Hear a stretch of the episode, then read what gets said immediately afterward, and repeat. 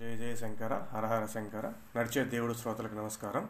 ఈరోజు శీర్షిక సామగానం ఖగోళ జ్ఞానం. శ్రీరంగం ఆలయ గోపుర నిర్మాణ సహాయానికి ముందుగా ఇష్టం వ్యక్తం చేసిన మంత్రాలయం మఠం వారు ఇప్పుడు కాస్త వెనుకడు వేస్తున్నారని కాబట్టి ఈ పనికి వేరొకరిని సూచించాలని జియర్ గారు శ్రీ దేశికర్ని పరమాచార్య స్వామి వద్దకు పంపించారు. అప్పుడు మహాస్వామి వారు మౌనంలో ఉన్నారు. మహాస్వామి వారు నేలపై గ్రాండ్ ఫోన్ బొమ్మ వేసి పక్కనున్న వారిని సినీ ప్రముఖుల పేర్లు చెప్పమని సంజనతో ఆజ్ఞాపించారు. అందరి పేర్లు ఒక్కొక్కటిగా చెప్తున్నారు కానీ స్వామివారు ఇంకా ఇంకా అని అడుగుతున్నారు. హఠాత్తుగా ఎవరో నా పేరు చెప్పగానే నేనే ఆ వ్యక్తిని అని చెప్పారు స్వామివారు. నాకు పరిచయస్తుడైన తిరుచి నివాసి చంద్రమౌళి నాకు ఈ విషయం తెలిపాడు. ఆయనను మంచి మృదంగ విద్వాంసుడు. ఒకరోజు సాయంత్రం ఏడు గంటలప్పుడు ప్రసాద్ స్టూడియోకి నన్ను కలుసుకొని జరిగిన సంగతి మొత్తం చెప్పాడు. శ్రీరంగం ఆలయం గోపురం కట్టించమని నిన్ను ఆదేశించి నిన్ను స్వామివారు అనుగ్రహించారు అని చెప్పాడు. ఓ పరమాచార్య స్వామివారు ఆదేశించారా?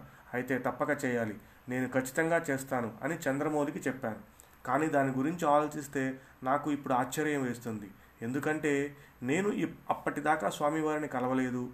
ఈ విషయం గురించి నాకు స్వామివారి వద్ద నుండి కానీ జిఆర్ గారి వద్ద నుండి కానీ ప్రత్యక్షంగా సమాచారం లేదు. మొత్తం గోపురం ఖర్చు ఇరవై రెండు లక్షలు అవుతుంది.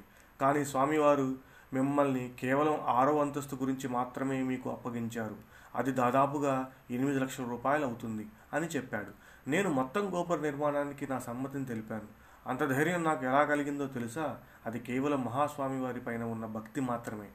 ఆ బరువు స్వామివారే చూసుకుంటారు. వారు ఏదైనా విషయం చెప్పారు అంటే అది ఖచ్చితంగా జరిగి తీరుతుంది. అందులో నా పాత్ర ప్రమేయం ఏమీ ఉండదు అని చెప్పాను. ఆ తర్వాత నాకు స్వామివారిని చూడాలనే కోరిక చాలా బలపడింది. నేను ఈ విషయాన్ని ప్రముఖ చిత్రకారుడు శిల్పికి చెప్పగానే నేను కూడా వస్తాను అన్నాడు. మేమిద్దరం చంద్రమౌళితో కలిసి పరమాచార్య స్వామివారి దర్శనానికి వెళ్ళాము. అప్పుడు మహాస్వామివారు సతారాలో మకాం చేస్తున్నారు. సతారాకి దగ్గరలోని మహాగావ్లో మహాస్వామిని కలవాలని వెళ్ళాను. అది సుదూర ప్రాంతం. స్వామివారు గోశాలలో ఉన్నారని మేము వెళ్ళేటప్పటికి మధ్యాహ్నం మూడు గంటలయ్యింది. మేము వచ్చినట్లుగా అక్కడికి కైకార్యం చెప్పాము. అప్పుడు స్వామివారు మౌనంలో ఉన్నారు. మమ్మల్ని స్వామివారి వద్దకు తీసుకువెళ్ళారు. స్వామివారు సంజ్ఞలతోనే మేమెవరని అడిగారు. కైంకర్యం మమ్మల్ని ఒక్కొక్కరిగా పరిచయం చేశాడు. స్వామివారు చెయ్యెత్తి మమ్మల్ని ఆశీర్వదించారు. ఆ తర్వాత వారు కొద్దిగా తల ఇటు తిప్పడంతో వారి కళ్ళను నేను చూడగలిగాను. ఎంతటి దైదీప్యమానమైన ప్రకాశవంతమైన కళ్ళు అవి. నా జీవితంలో అప్పటిదాకా అంతటి అమోఘమైన కళలు నేను చూడలేదు. అవి నాకు ఏమో చేశాయి. ఆ కళ్ళను చూడడంతోనే నేను స్థానువై నిలబడిపోయాను. రెండు చేతులు పైకెత్తి నమస్కరిస్తూ నా ప్రమేయం లేకుండానే కళ్ళు నీరు కార్చాను. కొద్దిసేపు ఒక మామిడి పండును చేతిలో ఉంచుకొని దాన్ని ప్రసాదంగా నాకు ఇచ్చారు. ఎప్పటికీ లభించని పెద్ద అనుగ్రహం అదే. స్వామివారు ఆ సాయంత్రం దగ్గరలోని గ్రామానికి వెళ్తున్నారని కొందరు మాకు చెప్పారు. మేము తిరిగి వెళ్ళిపోవాలని చాలా బాధపడ్డాము.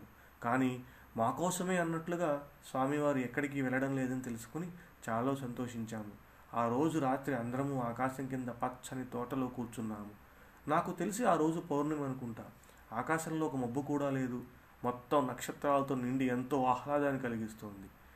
నన్ను అడగకుండానే స్వామివారి శిష్యులు నేను పాడాలనుకుంటున్నానని స్వామివారితో చెప్పారు. సరే అన్నారు. చంబై వైద్యనాథ్ భాగవతార్ గారి సామగాన వినోదిని పాడటం మొదలుపెట్టాను. సామగాన అని మొదలుపెట్టగానే మహాస్వామివారు వెంటనే నా వైపు తిరిగి వారి దివ్య కరుణా కటాక్ష వీక్షణాలను నాపై ప్రసరింపజేశారు. అలా పాడుతూనే కళ్ళనీరు పెట్టడం మొదలుపెట్టాను. నన్ను నేను నియంత్రించుకోలేక పాట పూర్తి చేయడానికి చాలా కష్టపడ్డాను. తర్వాత స్వామివారు మౌనవ్రతం వీడి నాతో మాట్లాడడం మొదలుపెట్టారు. కేవలం నన్ను కరుణించడానికే స్వామివారు నాతో మాట్లాడుతున్నారు. తర్వాత స్వామివారు ఆకాశంలో ఇరవై ఏడు నక్షత్రాలను చూపించి వాటి గురించి విశేషాలను స్థానాలను విపులంగా వివరించారు. అలాగే పన్నెండు రాసులను కూడా చూపించారు. సర్వేశ్వర ఎంతటి అనుగ్రహం! దాంతో మహాగావులో మా దర్శనం పూర్తయింది. వారిని తరచూ దర్శించుకోవాలనే కోరిక చాలా బలపడింది. వారి భౌతిక దర్శనం ఒక తత్వయోగిని చూసినట్లు వారి స్వరూపం అవ్యాజ కరుణ ప్రేమ భక్తి వారి తీక్షణమైన వీక్షణాలను ఆ యోగిక శక్తికి నేను ఎప్పటికీ మర్చిపోను. అవి దక్కడం నా అదృష్టం. అది కేవలం వారి అనుగ్రహం మాత్రమే. ఇట్లు మ్యాజిక్ మెస్ట్రో ఇళయరాజా. స్వస్తి.